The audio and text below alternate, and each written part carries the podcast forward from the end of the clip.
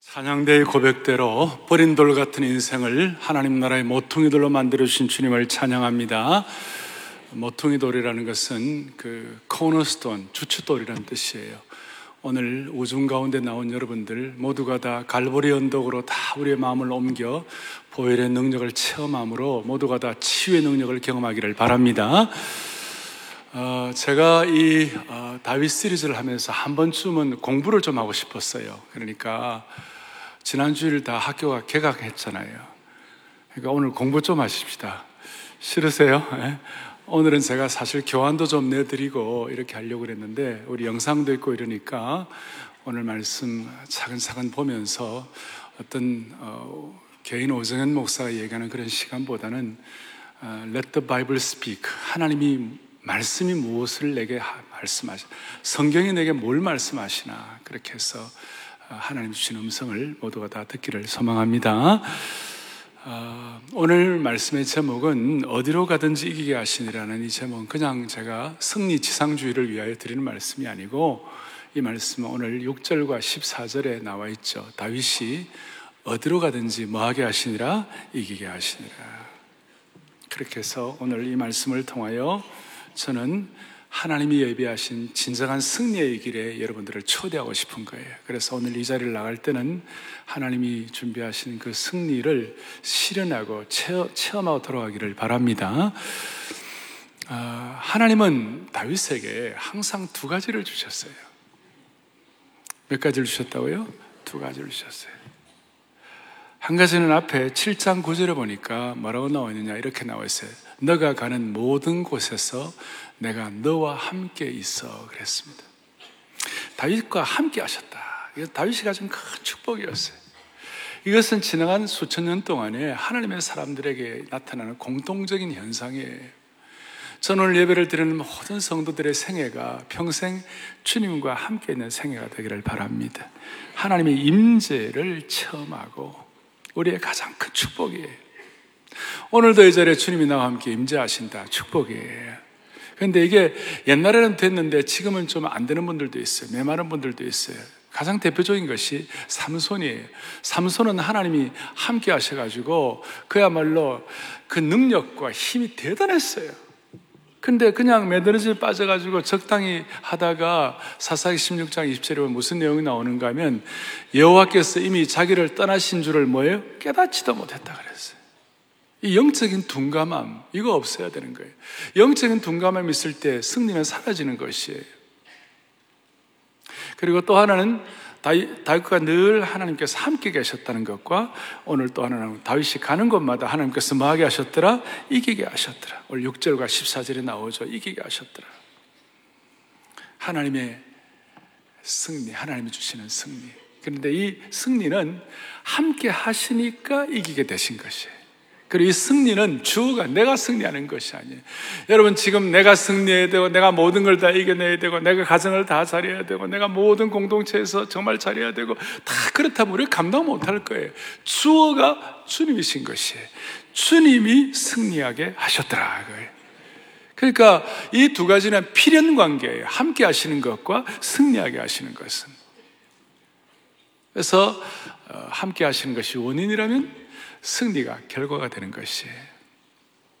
우리 전생에 동안 같이 이렇게 쫙 펼쳐지기를 바라는 것입니다. 예, 예. 상처 많은 지난주를 말씀한 대로 상처와 곡절과 수많은 좌절 가운데 우리의 남은 인생 어떻게 계속 승리할 수 있을 것인가? 그래서 첫 번째는 오늘 첫 번째는 1번은 뭐냐면 다윗의 승리가 우리의 승리가 되게 하여 주십시오.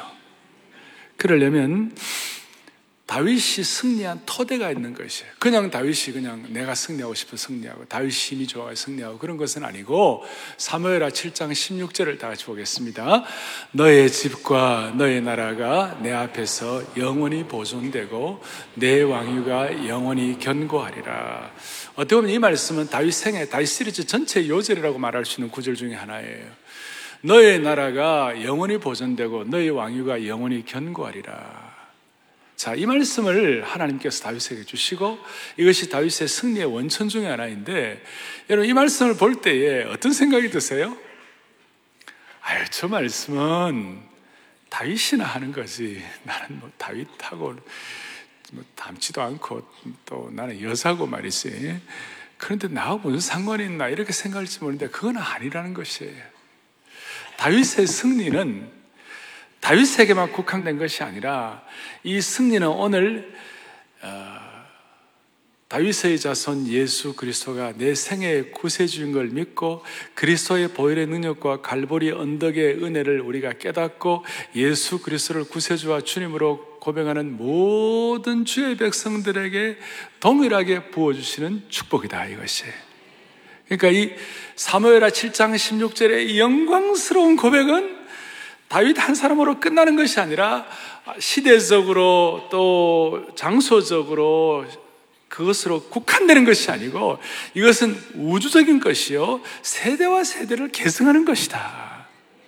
자, 이것은 제 얘기가 아니고 어, 사도행전 15장에 보니까 예루살렘 교회 수장 중에 한 분이었던 야고보 사도가 아니 다윗 시대 다윗의 은혜, 다윗의 언약, 다윗의 축복들은 우리 유대 민족만 받아 누려야 하는데 어떻게 이방 사람들이 구원을 받을 수 있나? 그렇게 막 해석이 되고 그것 때문에 뭐 어, 이방 사람들이 구원받는 게 이런 거에 대해서 막 어려워질 때에 야고보 사도가 아모스 선지자가 고백한 그 선언을 이렇게 얘기하는 거예요. 어, 사도행전 15장 16절 17절 보겠어요. 오늘 공부 좀 한다고 그랬죠. 자 보겠습니다. 시작. 이후에 내가 돌아와서 다윗의 무너진 장막을 다시 지으며 또 그 허물어진 것을 다시 지어 일으키려 17절 이는 그 남은 사람들과 내 이름으로 일컬음을 받는 모든 이방인들로 주를 찾게 하려 함이라. 아멘. 이것은 어떤 다윗 한 사람, 유대민족 그 시대에만 국한되는 것이 아니고 국지적인 것이 아니고 이것은 오늘 이 말씀을 믿고 소망하고 성령의 감동으로 그렇구나 저가 하나님이 내게 주신 음성이구나 딱 와닿으면 저와 여러분들의 것에 토대가 될 수 있다는 것이에요. 그러니까 사무엘하 7장 16절에 너의 나라가 영원하고 견고하게 보존되리라는 그 말씀이 오늘 이 순간 내게 주어지신 말씀이다. 아이고 목사님 그래도 아닌데요. 예. 그, 그렇게 여러분들 생각하지 마음을 닫지 말고 마음을 한번 열어보세요. 지금 시간. 여러분 이것이 우리를 어떻게 변화시키고 어떻게 새롭게 하시는 건지. 하나님의 말씀은 지금 살았고 운동력이 있는 것이에요. 지금 역사하시는 것이에요. 그렇게 해서 이 말씀이 그러니까 다윗의 다윗의 승리가 내 승리가 될 수 있도록 이방에 있는 모든 족속들에게 그리고 하나님의 백성들에게 제가 다시 말씀드립니다. 하나님은 다윗이라는 한 사람에게 영원한 나라에 대해서 약속을 주셨지만 그것은 다윗에게만 주신 것이 아니라 다윗의 후손으로 오실 예수 그리스도를 통하여 구원받게 되는 모든 하나님의 백성들에게 주신 동일한 약속이다. 음, 동일한 약속이다. 자, 이것을 여러분들이 토대로 하고 두 번째로는 다윗이 오늘 이기고 이기게 하셨다 하는 그 이기고 이기게 하신 현장, 그것은 바로 영원한 왕국의 예표예요. 오늘 본문을 여러분들이 봉독을 했습니다. 사무엘하 8장은 아주 다윗의 승리의 절정이에요. 어떻게 승리를 하게 하는지 구체적으로 자세하게 하나하나 나와 있어요. 또 공부하겠어요. 1절 이렇게 나와 있습니다. 뭐라고 나와 있습니까? 하나님께서 다윗에게 승리를 주시는데 8장 1절에 그 후에 다윗이 어떤 사람을 쳤어요? 블레셋 사람을 쳤어. 뭘 받았어요? 항복을 받았어요. 블레셋 사람에게는 항복을 받았어요. 그리고 이절에또 다윗이 어디를 쳤어요? 모압을 쳤어요. 모압을 쳐가지고 그들로 땅에 엎드리게 하고 완전히 사람들을 완전히 정복하고 나중에 조공 바치게 하고 세 번째로는 또 어디를 쳤냐면 3절부터 쭉 6절 쭉 올라가면 다메색 아람 수비대까지 다메색 아람까지 정복을 하는 것이. 그리고 11절부터 13절까지 쭉 보니까 13절 다윗이 소금 골짜기에서 에돔 사람 18,000명을 쳐 죽이고 14절에 에돔의 수비대를 뒀다. 남쪽에 에돔을 무찔렀어요. 그러니까 다윗의 승리는 적당한 승리가 아니라 블레셋과 블레셋은 서쪽이고 동쪽의 모압과 북쪽의 아람 다메섹과 남쪽의 에돔 그러니까 동서남북을 총망라한 승리였어요. 예를 들어서 블레셋에서 승리한다 그랬을 때 이것은 단순한 승리가 아니에요. 지난주에 제가 얼핏 좀 말씀을 드렸는데요. 이 블레셋은 보통 민족이 아니에요. 블레셋의 연원을 따져 올라가 보면 위에 그리스 사람들, 옛날에 그 그리스는 최고의 문명을 자랑하던 곳이었어요. 그리스 사람들 가운데 그뭐 정배되는 걸 통하여 이주하고 남쪽으로 이제 망명을 한 이런 사람들이 이스라엘 그쪽 지역으로 와가지고 평야지대 또 해안지대 서쪽의 평야와 해안지대 제일 곡창지대 정말 멋있는데 거기에다가 이 블레스 사람들이 다 진을 치고 거기에다가 나라를 세우고 왕국을 건설하고 아주 강성했어요. 근데 여러분들 아시는 대로 다윗은 어디에다 왕국을 세웠냐면 헤브론 지역, 그 산악 지역에 높이 올라가는 거예요. 성지에 가보면 여러분 다 아시는데 산악 지역, 헤브론 지역, 거기에 또 아주 열악한 그런 좀 척박한 곳이었어요. 그 척박하고 열악한 산악 지역에 있는 그 다윗이 남쪽에 서쪽에 풍요롭고 해안지대의 모든 것들이 다 풍성한 그쪽 지역을 승리하고 이긴다. 이거 참 말이 잘 안 되는 것이. 그리고 그 북쪽에는 밭도 제대로 없어가지고 지금도 그대로 3천 년 전에 밭들이 그대로 있는데요.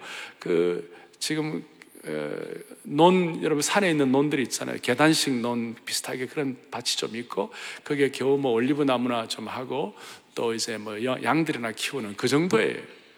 근데 밑에 있는 평야지대에 있는 그 강국 왕국들에 대해서 이긴다는 거. 산악지대에 있는 힘좀 이렇게 부족한 물자를 가지고 여러분 사, 산악지대에 물자가 많아요. 밑에 평야지대에 물자가 많아요. 산악은 척박한 곳이 아니에요. 그런데 그런 곳에서 완전히 블레셋을 이긴다. 대단한 일이었어요. 모압도 마찬가지고 동쪽 모압, 북쪽의 아람 다메섹, 남쪽 에돔까지 완전히 장악을 했어요. 여기에 대해서 여기에 대해서 항상 지금 사무엘아 이런 내용들은 시편과 연결을 시켜서 우리가 공부를 할 수 있고 시편과 연결시켜서 우리가 말씀의 어떤 깨달음을 가질 수 있는데 시편 60편 8절에 오면 다윗의 승리에 대해서 뭐라고 설명하나 이렇게 설명하고 있어요. 보시겠어요? 자, 모압은 나의 뭐예요? 목욕탕이라고 그랬어요. 저 모압은 과거에 이스라엘 민족을 이렇게 오염시키고 타락한 문화라고 그랬는데 이걸 완전히 그냥 깨끗하게 정화시키겠다는 것입니다. 그 다음에 에돔은 나의 에돔에는 에돔 쪽을 향해 나는 뭘 던지리라? 신발을 던져. 신발 던진다는 것은 수화로 부린다 그런 뜻이에요. 그 다음에 블레셋사 나로 말미암아 외치라. 블레셋사라는 게 블레셋을 향한 승리를 선포하는 것이 아주 멋지게 표현했어요. 모압은 나의 목욕통이라. 에돔에게는 나의 신발을 던져 수화로 부린다. 블레셋사 블레셋을 향한 승리를 선포하는 것이 대단한 승리예요. 여러분, 이 승리는 그냥 있어진 승리가 아니에요. 하루아침에 된 승리가 아니에요. 이 승리에 관해서는 창세기 13장에 오면 하나님께서 어느 날 믿음의 조상 아브라함을 부르시고 아브라함을 향하여 동서남북을 바라보라게 하셨어요. 동서남북을 바라보게 하시니까 그걸 보니까 아브라함은 지금 있는 그 지금 이제 그야말로 헤브론 지역 다윗이 성을 세웠던 그쪽 지역인데 거기서 이렇게 땅을 딛고 뭐 그땐 땅도 별로 없었어요. 그 좀 이렇게 막벨라 굴 정도 좀 사는 아브라함 입장에서는 조금밖에 안 되는 그런 걸 했는데 그런데 그게 말도 안 되는 동서남북을 바라보게 하시고 지금 그 어, 예루살렘 쪽에 높은 언덕인데 거기서 쫙 전체를 바라보게 하시고 이게 전부 너 것이 된다. 장세기 13장 보겠습니다. 자, 너는 눈을 들어 뭐예요? 너 있는 곳에서 그리고 지금 이 얘기는 누구에게 한 거예요? 아브라함 믿음의 조상 아브라함에게 한 것이죠. 그리고 15절 보겠습니다. 보이는 땅을 내가 너와 내 자손에게 주겠다. 할렐루야 아닙니까? 이 말씀이 지금 그대로 천여 년 만에 다윗의 이 이기고 이기는 현장 실체를 통하여 완전히 이루어진 것이에요. 이것이 이루어질 때 다윗의 마음속에 아마 감동이 있었을 것이에요. 하나님 약속을 지키신 하나님. 다윗과 함께 동력을 하면서 그야말로 다윗과 함께 같이 가슴 아파하고 같이 힘들어했고 그러나 같이 동력을 했던 나단 선지자 같은 사람들 또 대제사장 아비아달 같은 사람들이 이 현실을 블레셋과 에돔과 다메섹과 모압의 승리를 경험하면서 마음속에 눈물이 났을 거예요. 그렇구나. 하나님, 우리 하나님은 참으로 약속을 지키는 하나님이시구나.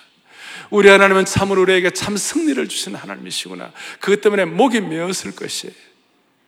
이것이 오늘 왜 중요합니까? 오늘 이 시간 여러분들의 마음속에 내 인생에 그야말로 나를 공격하는 모압은 어딘가 저 풍요롭게 내 앞에서 떵떵거리는 블레셋은 무엇인가 내 인생의 동서남북은 어디인가 나는 본래 아무것도 없었지만 동서남북을 향하여 하나님께서 말씀하시면서 이것이 너 것이 될 것이다 그리고 시편 2편 8절에 시편 기자는 이런 고백을 하는 거예요. 읽어보겠습니다. 내게 구하라. 내가 이방 나라를 내 유업으로 주리니 내 소유가 아멘. 여러분 이 말씀 읽을 때 어떠세요? 아이고 저거는 나하고 상관이 없고 저거는 그냥 옛날 얘기고 나는 그냥 나는 또 내가 살아요 이렇게 하는 거예요. 아니면 그렇구나 내게 구하라. 내가 이방 나라를 내 유업으로 주리니 내 소유가 땅 끝까지 이르리로다. 어떤 한국의 기독교 실업인이 저거 읽고 은혜 봐주고 국제 무역 만들어 갖고 성공했다는 것이 아직 이해가 안 갑니까? 너, 너에게 이방 나라를 너의 유업으로 주리니 너의 소유가 땅 끝까지 이르리로다. 어떤 사람은 저 말씀을 그냥, 그냥 지나가 버리고, 어떤 사람은 저것이 레마의 말씀으로 탁 쳐가지고 와가지고, 내 소유가 땅 끝까지 이르리로다. 그럴 때 어떤 사람들은, 흥, 말도 안 되는 소리 하지 마세요. 뭐 이런 수 이런 말도 할 수 있어요. 그런데 시편 2편 1절에 앞에 이런 내용이 나와요. 어찌하여 이방 나라들이 분노하 민족이 헛된 일을 꾸미는가? 그랬을 때 4절 하나님께서 하늘에 계시니가 웃으시며 주께서 그들을 비웃으시리로다. 여러분 이런 모든 내용들은 진정한 영적 승리의 현장에서 하나님의 주시는 음성인 줄 믿으셔야 되시는 것이. 다시 한번 하나님께서 다윗에게 주신 승리의 현장은 동서남북. 그 당시에 블레셋과 모압과 에돔과 북쪽 다메섹 아람은 감히 다윗 왕국 처음에 이 다윗 초라한 다윗 왕국은 감히 범접할 수 없는 그런 강력한 국가들이었습니다만은 하나님께 실제로 승리하신 이 현장을 우리가 보면서 여러분 마음속에 꿈과 소명을 가져야 돼요. 그리고 아까 10편 2편 8절 다시 한번 주세요. 10편 2편 8절 이렇게 나와 있어요. 뭐라고 나와 있습니까? 내게 구하라 내가 이방 나라를 너의 너 소유가 자, 이 말씀을 우리가 육신적으로 내 삶의 어떤 환경 이것으로 해석할 수도 있지만 영적으로 오면 그러므로 너희는 가서 모든 족소로 제자를 삼고 동시에 사도행 1장 8절 오면 오직 성령이 너에게 마신 너희가 권능을 받고 예루살렘과 온유대와 사마리아와 땅 끝까지 내 증인이 되리라 하시니라. 이것이 그대로 영적 해석이라고 말할 수 있어요. 뭘 말씀드리는가? 자, 이런 말씀을 드릴 때 저 자신도 제가 사역을 하면서 오늘까지 주님을 섬겨오면서 수많은 과정들을 거치잖아요. 그런데 이런 말씀들을 다윗이나 또 아브라함이나 요셉이나 이런 하나님의 백성들을 하나님의 신실한 종들을 우리가 연구하고 묵상할 때에 우리의 마음속에 희한하게도 이상하게 꿈틀거리는 하나의 꿈이 생기는 것이 하나님 아버지 나도 저런 말씀이 그대로 내 삶에서 확인되게 도와주십시오. 그리고 이런 말씀을 그대로 믿는 하나님의 공동체가 어떻게 귀하고 소중하게 하나님께 쓰임받고 부흥하고 하나님의 역사를 이루는 것인지 우리 주위에서 많이 보았고 또 사랑의 교회 사역도 그런 하나의 실체라고 말할 수 있는 것이에요. 그러니까 제대로 되는 성도들은 젊을 때부터 하나님 나라의 꿈과 하나님 나라의 소명을 갖고 있는 기도의 점을 갖고 있는 분들이 이런 생각을 하는 거예요. 하나님 아버지, 오늘 다윗의 승리가 내 승리가 되게 하여 주십시오. 오늘 다윗이 아니 아비아달과 나단 선지자가 다윗 자체가 오늘 이 말씀이 이루어져서 가졌던 그 감격과 축복과 목, 목이 매는 것 같은 그런 은혜들이 오늘 내 것이 되게 도와주십시오. 좀 더 나가면 하나님 나라가 확장되는 것처럼 내 가정이 확장되게 도와주시옵시고 하나님 나라가 부흥하는 것처럼 내 사업이 부흥하게 하여 주시옵소서. 그런 마음으로 신실하고 기적 같은 삶을 살아간 분들이 이 가운데 많이 있는 것이에요. 그런 꿈을 가지고 한결같이 마음을 모아서 목사님, 목사님이 말씀하신 그런 꿈과 비전을 나도 같이 안고 교회가 발전하고 부흥하는 것처럼 나도 그렇게 살기를 원합니다. 그런 소원을 그대로 갖고 집중할 때 하나님께서 그 겸손함과 그 열망과 그 집중력을 주님께서 붙잡아 주시는 것이에요. 과거에 그랬는데 지금은 안 그런 분이 있다면 지금 회복하기를 바라는 것이 그것이 우리에게 주시는 주님의 음성인 것이에요. 주께서 이 시간 그것을 요구하시는 것이에요. 민족적으로도 다 마찬가지입니다.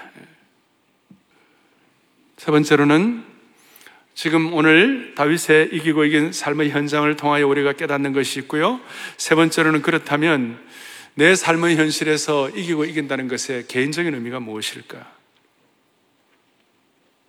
이기고 이긴다는 걸 제가 처음 말씀한 대로 승리주의로 오해하면 안 되는 거예요. 무슨 이걸 만사 형통이다 그렇게 오해하면 안 되는 거예요. 우리 주변을 둘러보면 예수님 잘 믿어도 병 때문에 고통한 분이 있고 예수님 잘 믿어도 경제적으로 고통하는 분이 있고 예수님 잘 믿어도 자녀들 때문에 힘들어하는 분들이 있고 사업이 어렵고 고통스러워하는 분들이 있어요.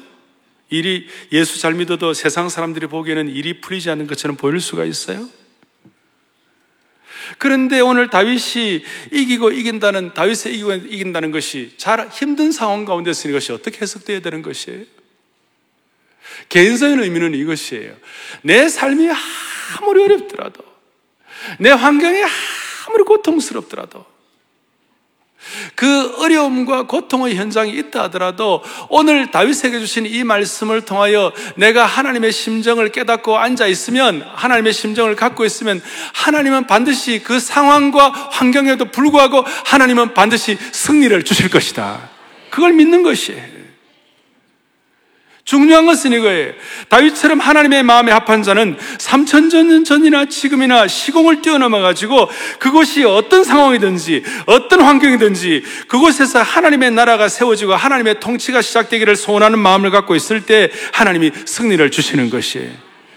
그러므로 내가 병으로 고통할 때도, 사업이 어려울 때도, 자녀들과의 관계가 힘들 때에도, 부부 관계가 힘들 때에도, 내가 다윗처럼 하나님의 마음에 합한 자가 되기만 하면, 하나님의 심정을 깨닫기만 하면, 하나님의 통치가 이루어지기만 하면, 어떤 상황에서도 하나님이 승리하게 하실 것이다.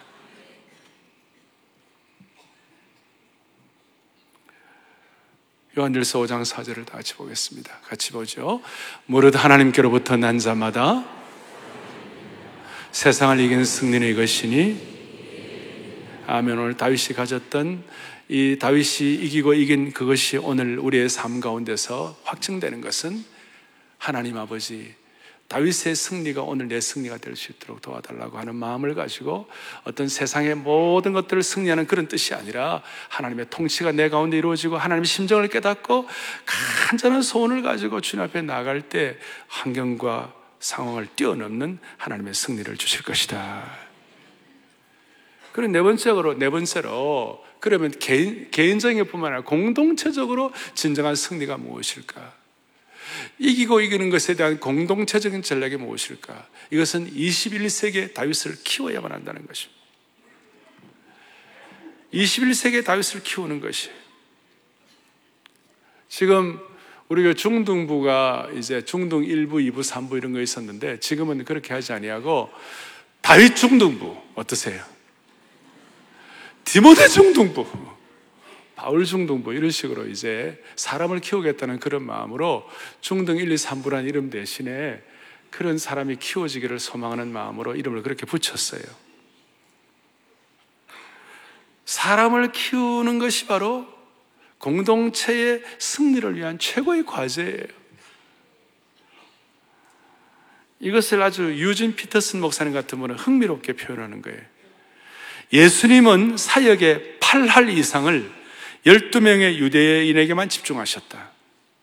왜냐하면 그것이 바로 모든 이방인과 미국인이 구원을 얻을 수 있는 유일한 길이기 때문이다. 그랬어요. 그분이 미국 사람이니까 그렇게 했어요. 저 같은 경우는 예수님의 사역의 9할 이상을 12명의 유대인에게 집중하셨다. 왜냐하면 그것이 바로 모든 한국인을 구원할 수 있는 유일한 길이기 때문이다. 유대인 몇 사람을 제대로 훈련시킨 일이 모든 한국인이 구원을 얻을 수 있는 유일한 길이라는 것이.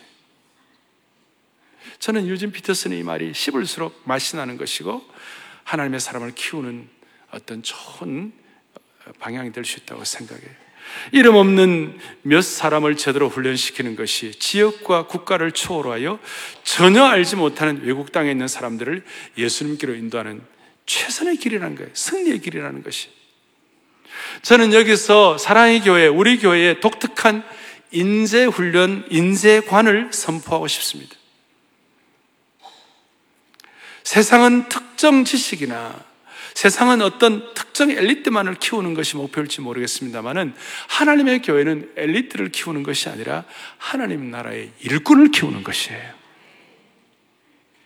어떤 특정한 지적 능력이나 소, 어떤 특정한 수준의 사람을 세상 사람들은 찾지만 교회는 기독교적인 영성과 성품을 갖고 기독교적인 가치관과 실천력을 갖는 사람을 찾는 것이 글로벌 인재 늘 말씀한 대로 영성과 겸손과 실력을 갖춘 인재를 저희들은 원하는 것이. 이것은 벼락치기가 안 되는 것이에요. 하나님 나라의 영원한 승리를 위한 인물들을 어릴 때부터 감당하고 키우는 것이. 제가 지난 여러 시간 동안 세대 계승을 위하여 지금까지 사랑의 교회를 섬기면서 지속적으로 열정적으로 끊임없이 말씀드린 것이 있어요. 이 정도 말씀드리면 많은 분들이 짐작하실 거예요. 처음에는 제가 3대가 함께하는 토요비전 새벽 예배를 강조했고 수년 전부터는 4대가 함께하는 토요비전 새벽 예배를 제가 강단에 설 때마다 자주 말씀을 드렸어요. 제가 이렇게 4대가 함께하는 토요비전 새벽 예배를 귀가 닳도록 말씀드리기가 무엇이에요? 다른 것이 아니에요. 신앙의 세대 계승이에요. 복음적 인재 양승이에요. 요즘은 제가 또 토요비전 새벽 예배 하면서 말씀 암송을 얘기하는 말씀 함송을 강조하고 말씀 함송을 하고 있어요.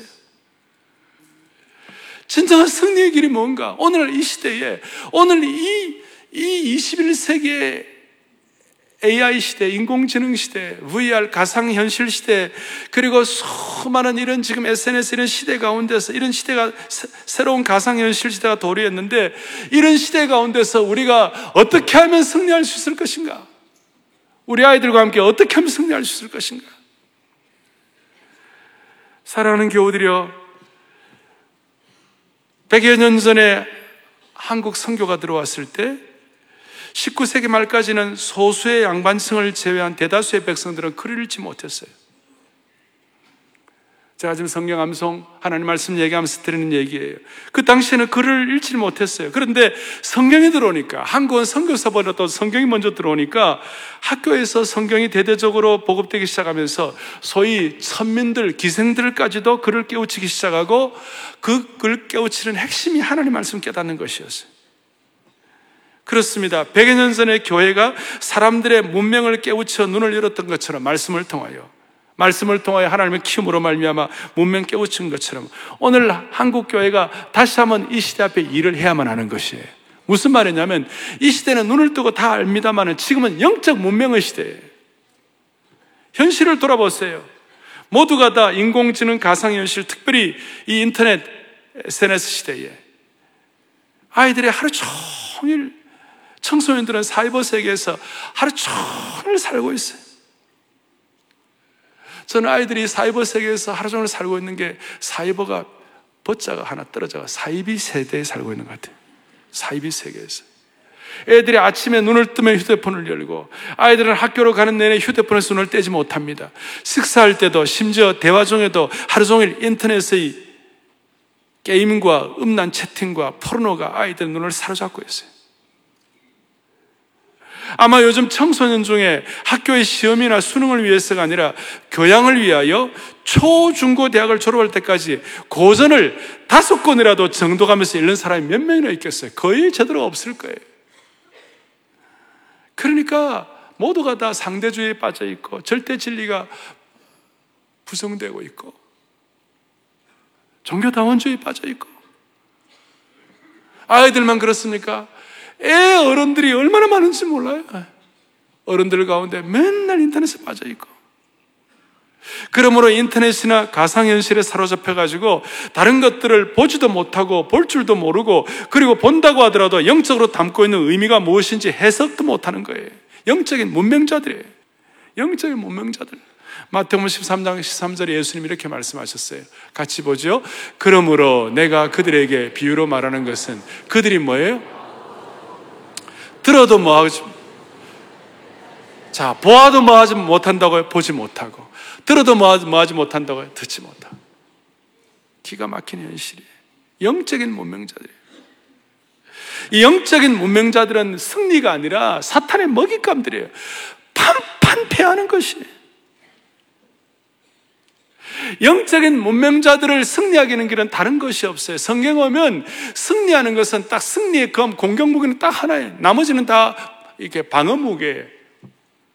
구원의 투구, 진리의 뭐 허리띠, 의의 흉배 이런 것들이 다 방어 무기인데 한 가지예요. 하나님의 말씀과 성령의 검, 성령 암송이에요. 그래서 하나님의 말씀이 오늘 이 영적 문명 세대 가운데서 하나님의 말씀이 제대로 들어가야 한다. 이것이 어른들 시대뿐만 아니라 우리 손자, 손녀 시대까지 그대로 계승되어야 한다. 그래야 이것이 참 우리의 승리의 현상을 공동체적으로 경험할 수가 있다. 할렐루야.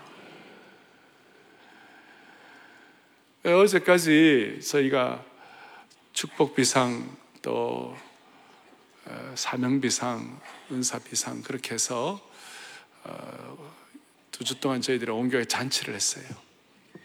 그래서 제가 이 잔치 앞부분이 너무 좀 마음에 와 닿았어요. 그 오늘 영상을 좀 준비를 했는데 그래서 오늘 교회가 어, 진정한 승리의 현장인 것, 공동체가 축복의 현장인 것, 그리고 눈에 보이지 않는 교인, 무형교인, 우리 자신도 다윗처럼 그렇게 될 수 있다는 거, 이런 상황을 해가지고 조금 이렇게 설교 이 시간이 좀 이렇게 흐트러지면 안 되겠지만 그래도 좀 연결되는 것 같기 때문에 제가 영상을 준비했어요. 보시겠어요?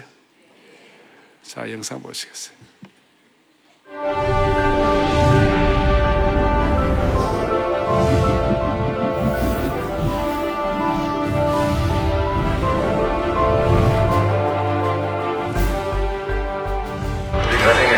딸이 먼저 사랑의 교회를 나오게 되었고 또 아내와 제가 드디어 사랑의 교회를 나오게 되었습니다.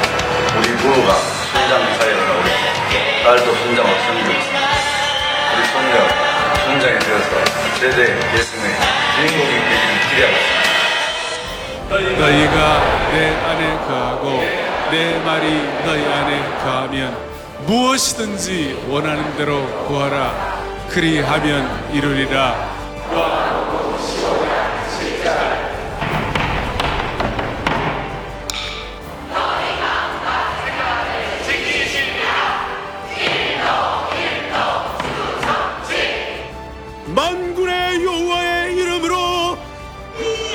믿음의 사대가 함께하는 사랑의 교회는 하나님의 생명샘 같은 말씀 암송을 통해 새로운 삶의 중심이 되신 그리스도가 가득하게 자리하기 시작했습니다.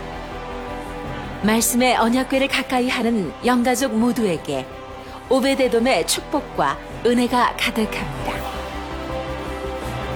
잔치집 같은 복음의 기쁨을 가진 사랑의 교회는 생명과 은사와 사명으로 비상할 것입니다. 생명 비상은 그리스도의 피로 물든 복음의 능력이 비상하는 것입니다. 창립 40주년을 맞은 사랑의 교회는 30대의 영적 기백과 10대의 열정을 가진 생명 공동체로 비상하는 영혼의 고향입니다. 그렇게 우리 영가족은 오직 하나님 한 분만을 기뻐하며 하나님께만 영광 돌리는 삶을 실천하고 있습니다. 아니 아니. 사람이 떡으로만 살 것이 아니요. 하나님의 입으로부터 나온 모든 말씀으로 살 것을 하였느니라. 마태복음 4장 4절 말씀. 아멘. 어린아이에서 포에버에 이르는 모든 영가족의 은사가 총동원되고 다음 세대에게 고귀한 신앙 유산을 계승하는 거룩한 비전 공동체로서의 영적 기품을 이어갈 것입니다. 하나님께서 각 성도에게 부어주신 은사를 통해 마른 뼈가 살아나고 기쁨의 춤을 추는 거대한 복음의 물결이 일어나고 있습니다. 단 한 사람도 예외 없이 비상하는 모든 성도들의 은사를 통해 우리는 기쁨의 파도를 함께 맞게 될 것입니다.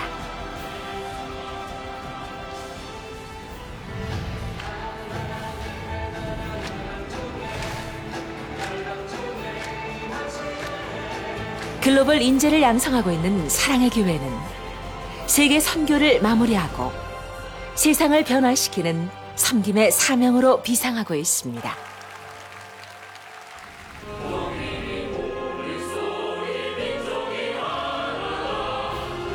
우리는 복음적 평화 통일을 소망하며 부름받은 소명자로 새로운 시대를 향해 달려가고 있습니다. 사랑의 교회는 새로운 40년의 사역을 시작하며 기쁨의 잔치를 열어가고 있습니다. 모든 영적인 힘을 하나로 모아 생명 비상, 사명 비상, 은사 비상을 향해 더욱 힘차게 나아갈 것입니다.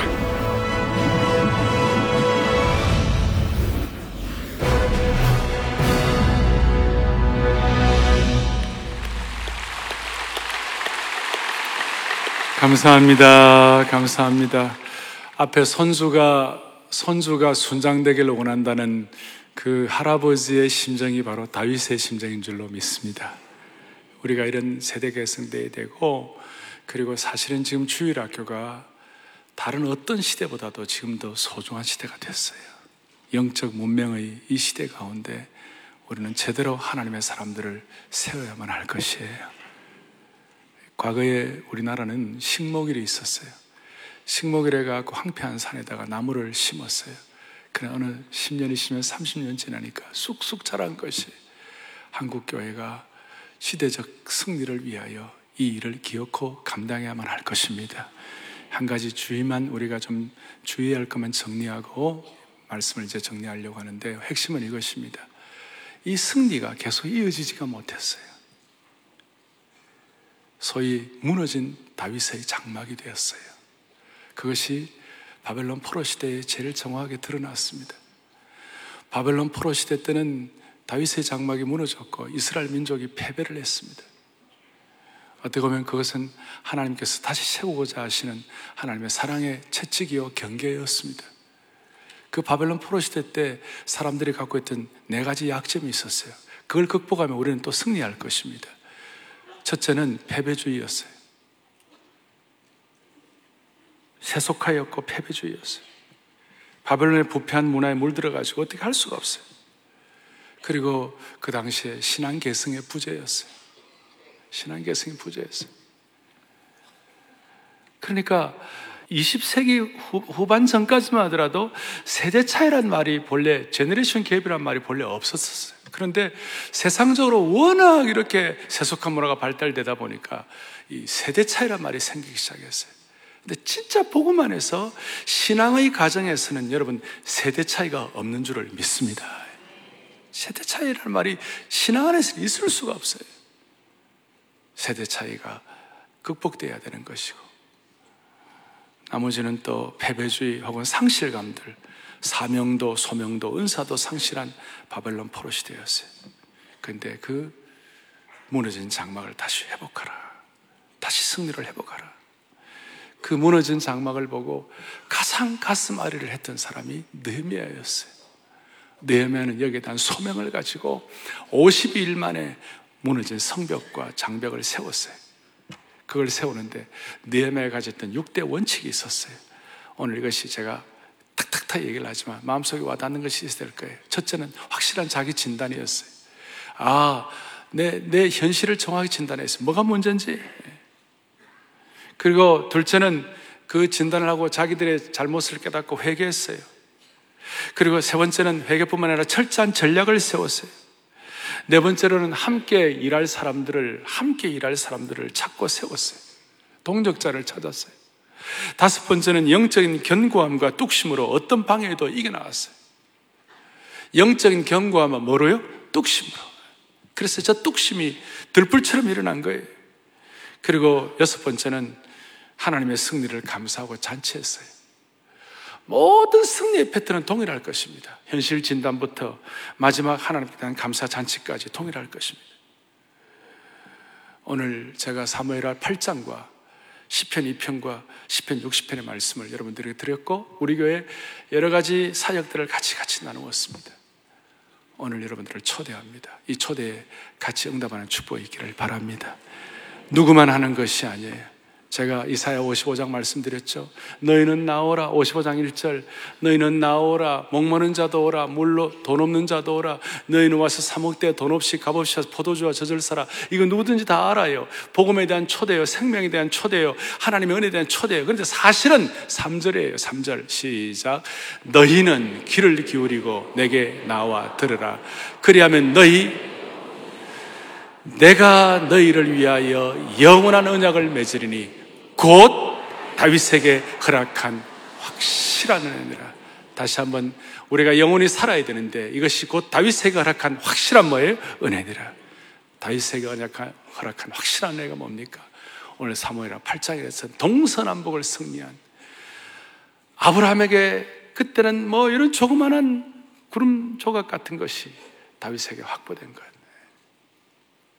이 확실한 은혜의 주인공이 되시기를 주님의 이름으로 축원합니다. 가슴에 손을 얹겠습니다. 가슴에 손을 얹겠습니다. 하나님 아버지 감사합니다. 주어진 시간, 한정된 시간에 우리가 이 예배를 드리면서 시공의 제한을 받고 있지만 그러나 말씀의 능력은 제한이 없는 줄을 믿습니다. 어린아이처럼 순수한 마음으로 이 말씀을 그대로 받아들여 어떤 상황, 어떤 환경에서도 다윗의 심정으로 하나님의 통치를 믿으며 승리하는 온 교회 성도들로 삼아 주시옵소서. 우리의 삶의 동서남북이 다윗의 승리의 재현과 새로운 실현의 현장이 될 수 있도록 은혜 위의 은혜를 덧입혀 주옵소서. 우리 주 예수 그리스도를 받들어 간절히 기도 올리옵나이다. 아멘.